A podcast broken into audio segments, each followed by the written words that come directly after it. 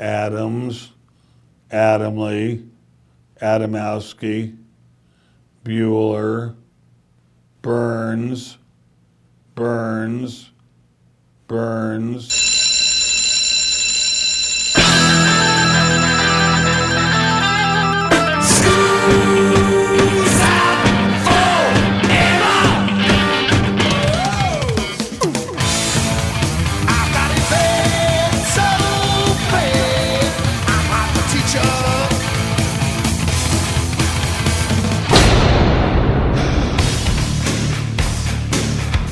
It's time for school, Rock School, with your hosts, Dr. Joe Burns. I shall now play for you Time Beat. I know it's George Martin, and you think this is going to be fantastic. Don't get your hopes up. My hopes are high because I can't wait to hear this. Don't, don't, don't. Class is in.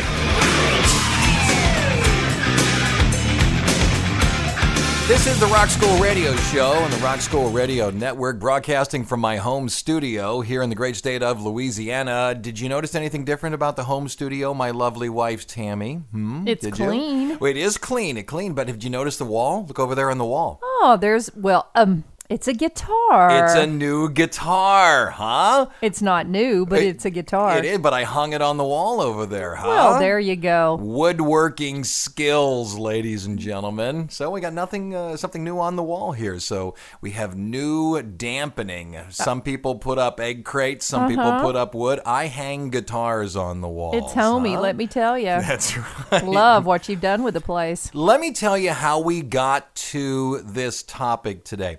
Now, this was weeks ago. Those of you who are audiophiles and follow the news and hear all these things, you're going to say, Joe, this happened weeks ago. So, and I'll give you that.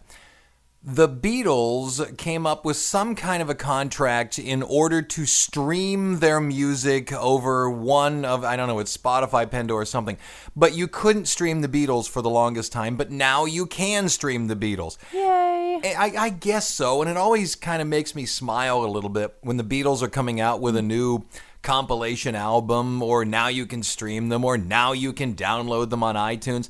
I always kind of shake my head and I go, eh, who doesn't have all these songs already? A lot of people. Really? Who? I don't know, people who are younger people. Come on, just because you've had them for 30 years. Well, uh, well, I, I, I guess so. Yeah. Uh, it, my guess is if you're talking about younger people, those younger people are not discovering the Beatles. Their parents, if they're any kind of parents, are introducing the Beatles to their kids. I mean, my kids can't get to school. I drive them to school every morning. They can't get to school without some of my music being pounded into their head. Right. You get upset because I pound Zappa. Yeah, you're not pounding anything that I like into their head. Well, that's because it, I'm in charge of Therefore, the it's wrong. Right. So when I heard that the Beatles were being again streamed, I thought to myself, well, okay, that might be a show, and I began looking into it. And I went back over all the old shows and I thought, man, we have beaten the Beatles to death. I mean, we have looked at the Beatles from every angle conceivably possible. And it occurred to me the one Beatle that we have not looked at is the fifth Beatle. What? And the fifth Beatle is George Martin. I get it. There's all kinds of people. I'm the fifth Beatle because I played keyboard for them, Billy Preston. I am the mm-hmm. fifth Beatle because I played drums for them. I am the fifth Beatle because I this, I that. Come on. The fifth Beatle is George Martin, the person who sat behind the glass and played with the fader pots and made sure that the musicians were there, made sure that when John Lennon said, I want this kind of a sound, George Martin never said no. George Martin simply sort of shook his head and went, Okay, how, can I get How do I do that, right? Right. There was never a no. There was simply a give me a second. I need to figure out how that can be done. George Martin is the fifth Beatle, and I don't think we've ever done a show explaining this is George Martin's story. I don't. I want to hear because I don't know this. George Martin was born on January 3rd, 1926, and for an hour, let's talk about his story and who he is. We'll start with a Beatles song and then get into his life. This is Maxwell's Silver Hammer. Why? because our son, Maxwell, is named after Maxwell's silver hammer. Yes, he is. And it sounds like this on Rock School. Joan was quizzical, studied metaphysical science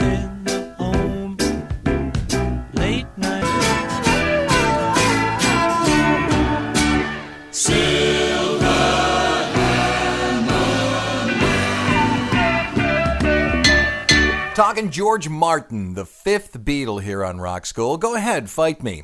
He is the fifth Beatle. I'm not going to fight you. I'm going to learn. I get it. There's six or seven people that can vie for the fifth Beatle title, but it is George Martin, the producer of the Beatles. At age six, he said to his dad, I want piano lessons. Dad said, okay, but for two years he paid for it and then said, no, I'm not paying anymore. I got bills to pay, so he had to pay himself. He used to listen to BBC broadcasts of the symphony and loved it during the war. That solidified his want to work in the music world.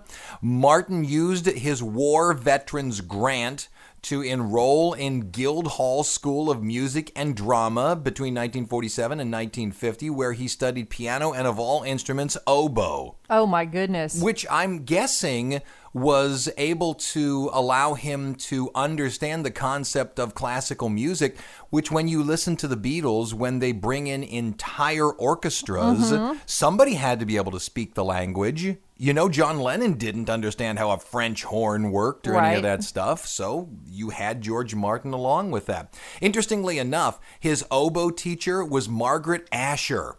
Ring any bells? no. Margaret Asher was the mother of Jane Asher, who dated Paul McCartney in the Oh. 1960s, huh? Yeah. See that? It all comes together in a pretty pink bow. After graduating from Guildhall, he worked at BBC's classical music department and in 1950 joined EMI. This should sort of bring us to Beatles happy. As an assistant to Parlophone boss Oscar Preuss. At that time at Parlophone, which was a German sort of EMI imprint, he was largely seen as a novelty producer. So he put out a whole lot of sort of joke songs. You got to start somewhere. Absolutely. Sure, somebody is going to put you in front of a board. Here come the joke people, record them. Okay. Yep. This is my first job. This is what I'll do. When Preuss in 1955 uh, he retired, Martin took over as the head of Parlophone, and his greatest successes came with The Goon Show, Rolf Harris, and other joke people. He continued doing what he understood. Then in 1962, he used the pseudonym Ray Cathode. Now, a cathode ray tube, ray cathode, Yes. a cathode ray tube was the thing that allowed a television to, or a television camera at least, to record an image. So television was new, cathode ray tube, ray cathode. there you go. He was trying to be hip at the uh, time. He was hip. There you go.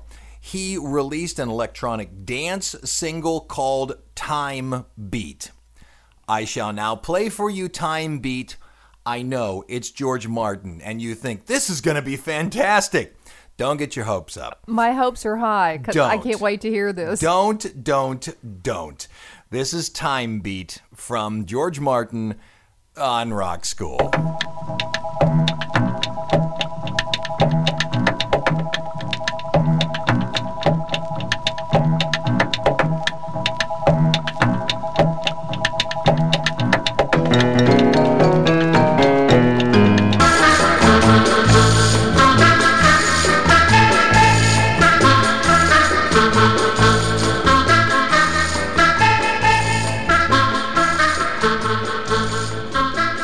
So Time Beat came out. Oh there oh you have it. Oh my gosh. It was it was literally the way I look at it. It wasn't terrible. It- Awful. It, was a dance song. It was something to have a beat in the background so people could shimmy and shake and do the frug. Ah. that's that's all it was. And it was nice sounds so for 4 minutes somebody could shake their hips. Oh my gosh. That's all it was. And it got airplay and it got his name out there. However, the burgeoning rock and roll scene was coming up. It's 1962. and George Martin was looking for people to work with. So he ran into, I get it. Oh, the Beatles are coming. Not yet. Hold fast. Okay. Paul Raven shows up and he's looking for someone to produce him. Any idea who Paul Raven will become later in life? Uh, the Paul Revere. no, good good guess off of the first name. However, Paul Revere and the Raiders are an American band. Yeah. Yep. Yep. Paul Raven will at some later date become Gary Glitter. Oh, As I would have never put that together. I know, Okay. as in rock and roll part two. But somewhere out there was a person listening to the podcast screaming, Gary Glitter, man! Okay, fine. You got it, dude. He signed a recording contract. He, Paul Raven, signs a recording contract with Parlophone and worked with George Martin before the Beatles, obviously. Martin records two singles with the guy Walk On Boy and Tower of Strength. Neither of them sells very well, and Parlophone says, Look, young man, you're just not working out with us. And they cut him loose. But for those two singles, the first two rock and roll singles that were produced by he, George Martin, here's Tower of Strength. Sounds like this on Rock School.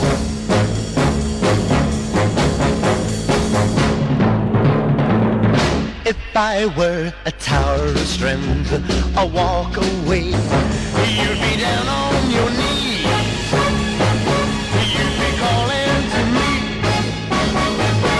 Okay, coming into the first break, we're to the Beatles. Oh, good. All right, here's because it hasn't been good so far. No, no. Here's the Beatles story. Martin was not told about the Beatles per se. He was told about Brian Epstein, who managed this pop group. Now, Epstein was known as sort of a superstar manager because he had the Dakotas and a bunch of other little groups, and he arranged a get together to listen to this little band that was turned down by just about everybody, including Decca, Okay. which was the monster label at the time. Right. Okay. So he got together with these guys February of 1962, and he thought they were, quote, unpromising. Which is not the greatest of words. However, he did think well of John Lennon and Paul McCartney's vocals.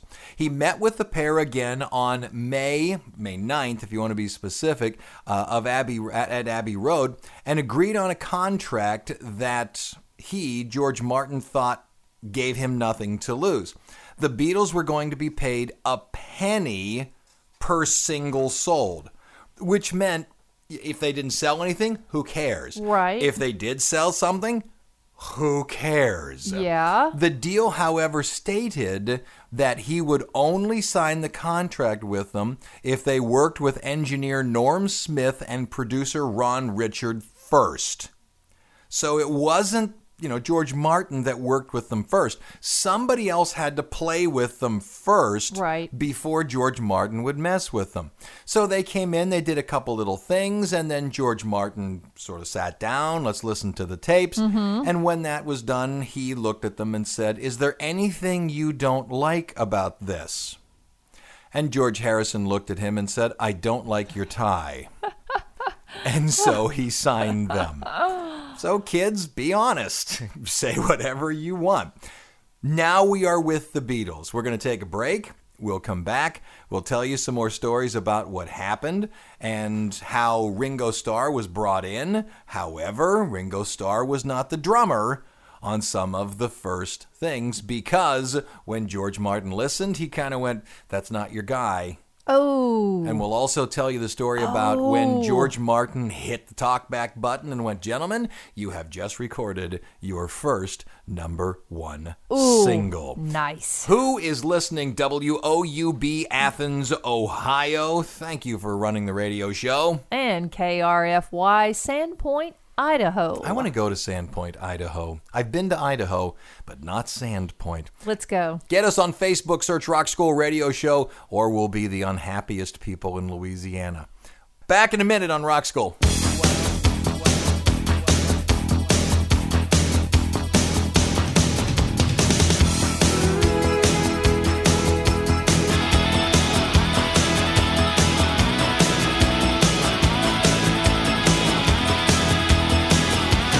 Coming out of the break, okay, now we've got George Martin and the Beatles in the recording studio together. It happened on the 4th of September, 1962. And of course, the Beatles walked in, clouds part, single beam of light, B minor chord on the organ, and they sing some phenomenal Beatles song, and it goes to number one. It's a hit. No, that's not what happened. Uh-oh. As a matter of fact, George Martin had them record How Do You Do, do What You Do to Me, which was a song that was written by Mitch Murray, not Lennon McCartney, which was a big hit for Gerry and the Pacemakers. By the way, Gerry and the Pacemakers, English or British, uh, British or American? British or Uh, American? American, I think. No, no, they were British.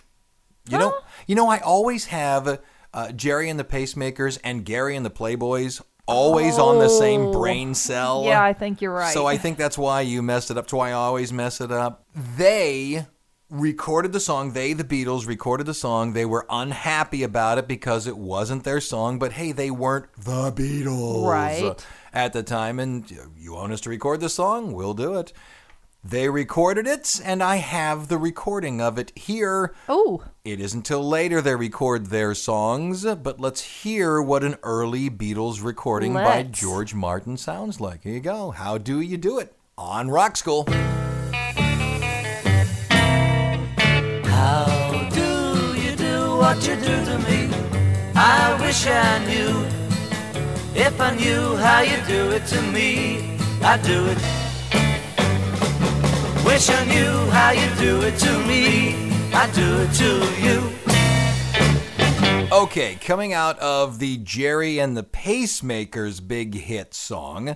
Now, at that same September get together with George Martin, they also recorded a version of Love Me Do mm-hmm. and a very slow version of Please Please Me. Now, imagine, you know, Please Please Me. Oh, yeah, like I please you. yes. But knock it down by half speed. Which would make it kind of sound. Roy Orbison like. That's what George Martin wanted. They he wanted it to sound like a Roy Orbison dirge because, you know, Roy Orbison had this operatic voice and he wanted something like that. Okay, fine. Okay. Here's the problem. George Martin was not overly happy with Ringo Starr's drumming, so what he did was he re recorded Love Me Do a week later with session drummer Andy White, and that's the one everybody knows. It went to number 17 on the charts. Martin then went, okay, hey, look, we've got something here. So, what he did was he brought the Beatles back into the studio in November of 1962 and re recorded Please Please Me, got rid of that whole thing about Roy Orbison, pepped it up. And at the end of recording Please Please Me, again with White as the session drummer, Oh my. looked at them and said, Gentlemen, you have just recorded your first number one song. now, I don't have the slow Roy Orbison style dirge. If it's out there, I wish I could get my hands on it because mm-hmm. I think that would be fun to listen to. But what I do have is the original recording of Love Me Do with Ringo Starr's drumming in it. It is also a little bit slower, and it's not the version that you know, but you take a listen to it and you tell me if we should have pulled Ringo Starr off the drums. Well, I'm hearing a couple of things there. I mean, it, it sounds like he's he's beginning to believe that Ringo Starr may not be the quote drummer the Beatles need. Am I right about that? Well, Ringo came in, and if you remember the famous, you know, line by John Lennon, a reporter asked him, "Is Ringo Starr the greatest rock drummer?" And uh, John Lennon said, "Greatest rock drummer? He's not even the greatest drummer in the Beatles." so there you go. there it is on Rock School.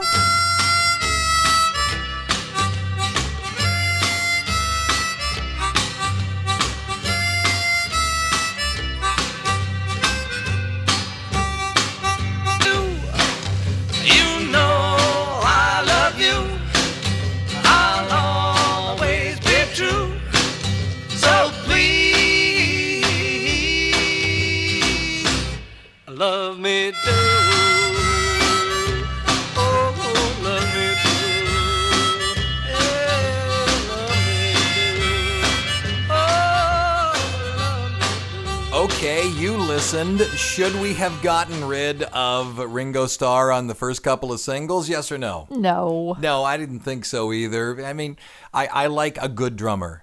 Ringo Starr. You're shaking your head. This is radio. You have to speak. Never. So, no, you wouldn't have. No. But it's a good piece of trivia. And he turns out to be later in life one Sure. of my favorite Beatles. So Right. When he goes solo, I think you like his music as a solo artist better than any of the four. I do. I Yeah? like all the weird stuff. Excellent. Bottom of the hour, we're done with the Beatles. We're going to talk about more things that George Martin did other than the Beatles. But first, it is time for the bottom of the hour. I'm Joe Burns. You are. I am Tammy Burns. Seven days, 77 seconds. Blah, blah, blah, blah. These are the rock and roll dates. March 7th all the way through March 13th. Go ahead, Tammy. What's Monday? March 7th, 1980, The Coal Miner's Daughter, the biography of Loretta Lynn, and it starred Sissy Spacek. It opened up? Yeah, you gotta stick a verb on the end of it. Come on. March 8, 1969, the Small Faces split up after singer Steve Marriott announced he was leaving the band. Ronnie Lane, Ian McLaughlin, and uh, Kenny Jones linked up with Ronnie Wood and Rod Stewart and formed just flat out the Faces. On March 9, 1997, Notorious B.I.G. was gunned down and killed as he left a party at the Petersen Automotive Museum in Los Angeles. March 10, 1958, Big Records released Our Song by a teenage duo from Queens, New York, Tom and Jerry.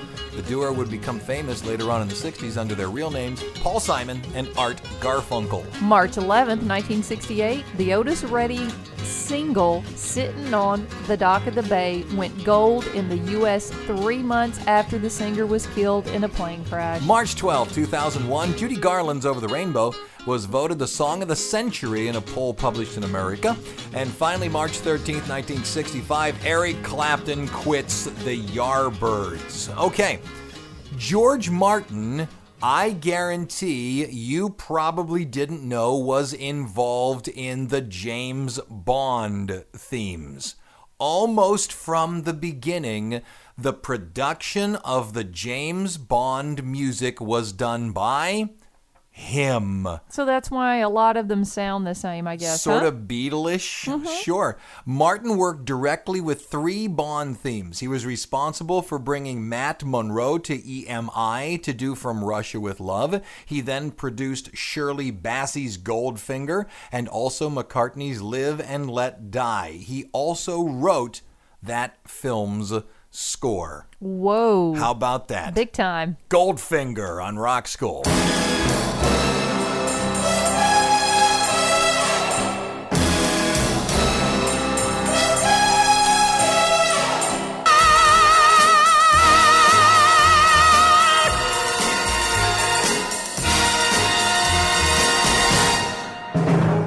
Okay, into the second break. Yeah, yeah, I know. You were talking to me off mic about Bond themes. Love James Bond. I love James Bond. I get it. I maybe it's just the fact that I own an X and a Y chromosome. I think James Bond films are crack cocaine. But the last few James Bond themes I have thought were just terrible. Me too. I understand that because it's Adele, we are required by some kind of UNESCO law to love her music, but I Mm-hmm. thought her James Bond theme was some kind of over bloated, boring merchant ivory, overblown blech. So what'd you really think about it? No, I couldn't stand it. The last one was Sam Smith. I know. huh? Yuck. And I it just won a Grammy. Yuck. Honest to goodness. Uh, you know, this is going to make a lot of people go, oh, come on, Joe. But Duran Duran's was good. Mm-hmm. I get it. U2 did a nice job with Mm-hmm. it, although theirs was also starting to lean. You know, over bloated merchant ivory Oh, well, torch song. Paul. McCartney's "Live and Let Die." Right, it was a oh rock song. Oh my gosh, It the build to that song was amazing. Well, the one you just listened Yes, to, Goldfinger. Goldfinger. Well, that's the one. You- every time you think of James Bond in your head, that's the song that comes out. The Right. Goldfinger one. Yeah, and I I don't know why it's become a slow plodding, you know. Death. He's, he's gonna die. No, he's not. Well, there's l- a lot of great artists out there who have not recorded a James Bond song that should. I I don't know why they don't hand it to a, a solid rock band. Can you imagine what a Metallica or a Tool would do with a James Bond song? Good idea. It would be fantastic. Yeah, at I like least, that. At least let them take a swing at it. Why are you handing it to the bubblegum? If they hand the next one to Miley Cyrus, they at the end of it, you know, when Bond turns, when you're looking down the barrel Mm-hmm. of a gun, when he turns, shoot her. Exactly. That's what you should do. Bang, bang. One more thing here, a bunch of more things actually, but one more thing in this break. George Martin created the Associated Independent Recording System, the AIR. That's an independent recording company that was founded in London in 1965, again by George Martin and his partner John Burgess, after he you know, George Martin, departed from EMI. Okay, so what? What did that do? Well, this gave Martin and anybody who joined up with AIR the ability to become an independent producer. So you no longer had to be employed by a company and paid a salary. You could be an independent person hiring yourself out to whomever was interested in hiring you, mm-hmm. and thus you could also set your own fee for whatever you wanted to hire yourself out for. You are now in the market of ideas instead of, well, I'm employed by EMI, they pay me a salary, and Yes. even if I create this phenomenal monster rock hit, Right. You don't get. You only get a little money for it. Exactly that. Uh, he could also share in the record's royalties if he wanted, which to that point, no one could actually do. Air's first facilities were on the fourth floor of 214 Oxford Street, containing four studios, and later the very first MIDI, musical instrument digital interface, programming room, and it was absolutely state of the art. You it know it was. And it was George Martin that did it. And because the name George Martin was behind it, you can only imagine that every musician flocked to this place. How can I get your magic to sprinkle all over me? WYAP Clay, West Virginia. Thanks for running the radio show. And WXZY in Kane, Pennsylvania. Coming back in a minute to talk more about George Martin because he did more than that. It's been a heck of a life. Back in a minute on Rock School.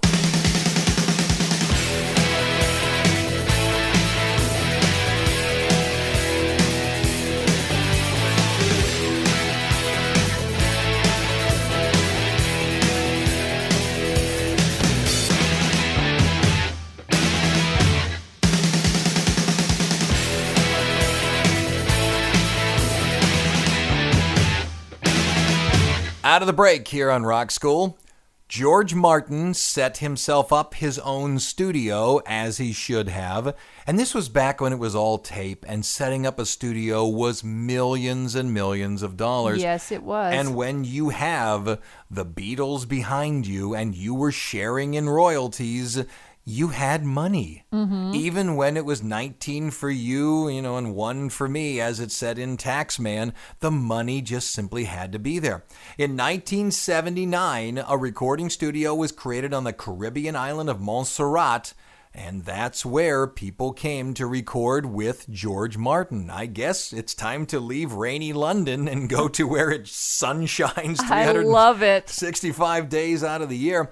He went ahead and produced groups like Duran Duran, the the the the, the album Rio, Rio, yep. right? Uh, Dire Straits, Brothers in Arms, and of course the Police's Ghost. I say, of course, the Police's Ghost in the Machine and Synchronicity. But I want to, you know, visit that studio. Well, you can't anymore because it was blown off the map. Thanks to Hurricane Hugo. Really? And right now, the space where it at one point in time sat Uh-huh. is little more than a tourist attraction for people like me. You know, where was Air Studios? Well, that's Get where it was. There's like a little plaque, and that's about it. So Wow. But for a short while, that's where those in the know came. And I have a listing here when you when you think of it. George Martin. Oh, he was a producer for the Beatles. Really? A lot more people than the Beatles than you think, and a lot more hits that you know. Here you go. It's the Police. Synchronicity on Rock School.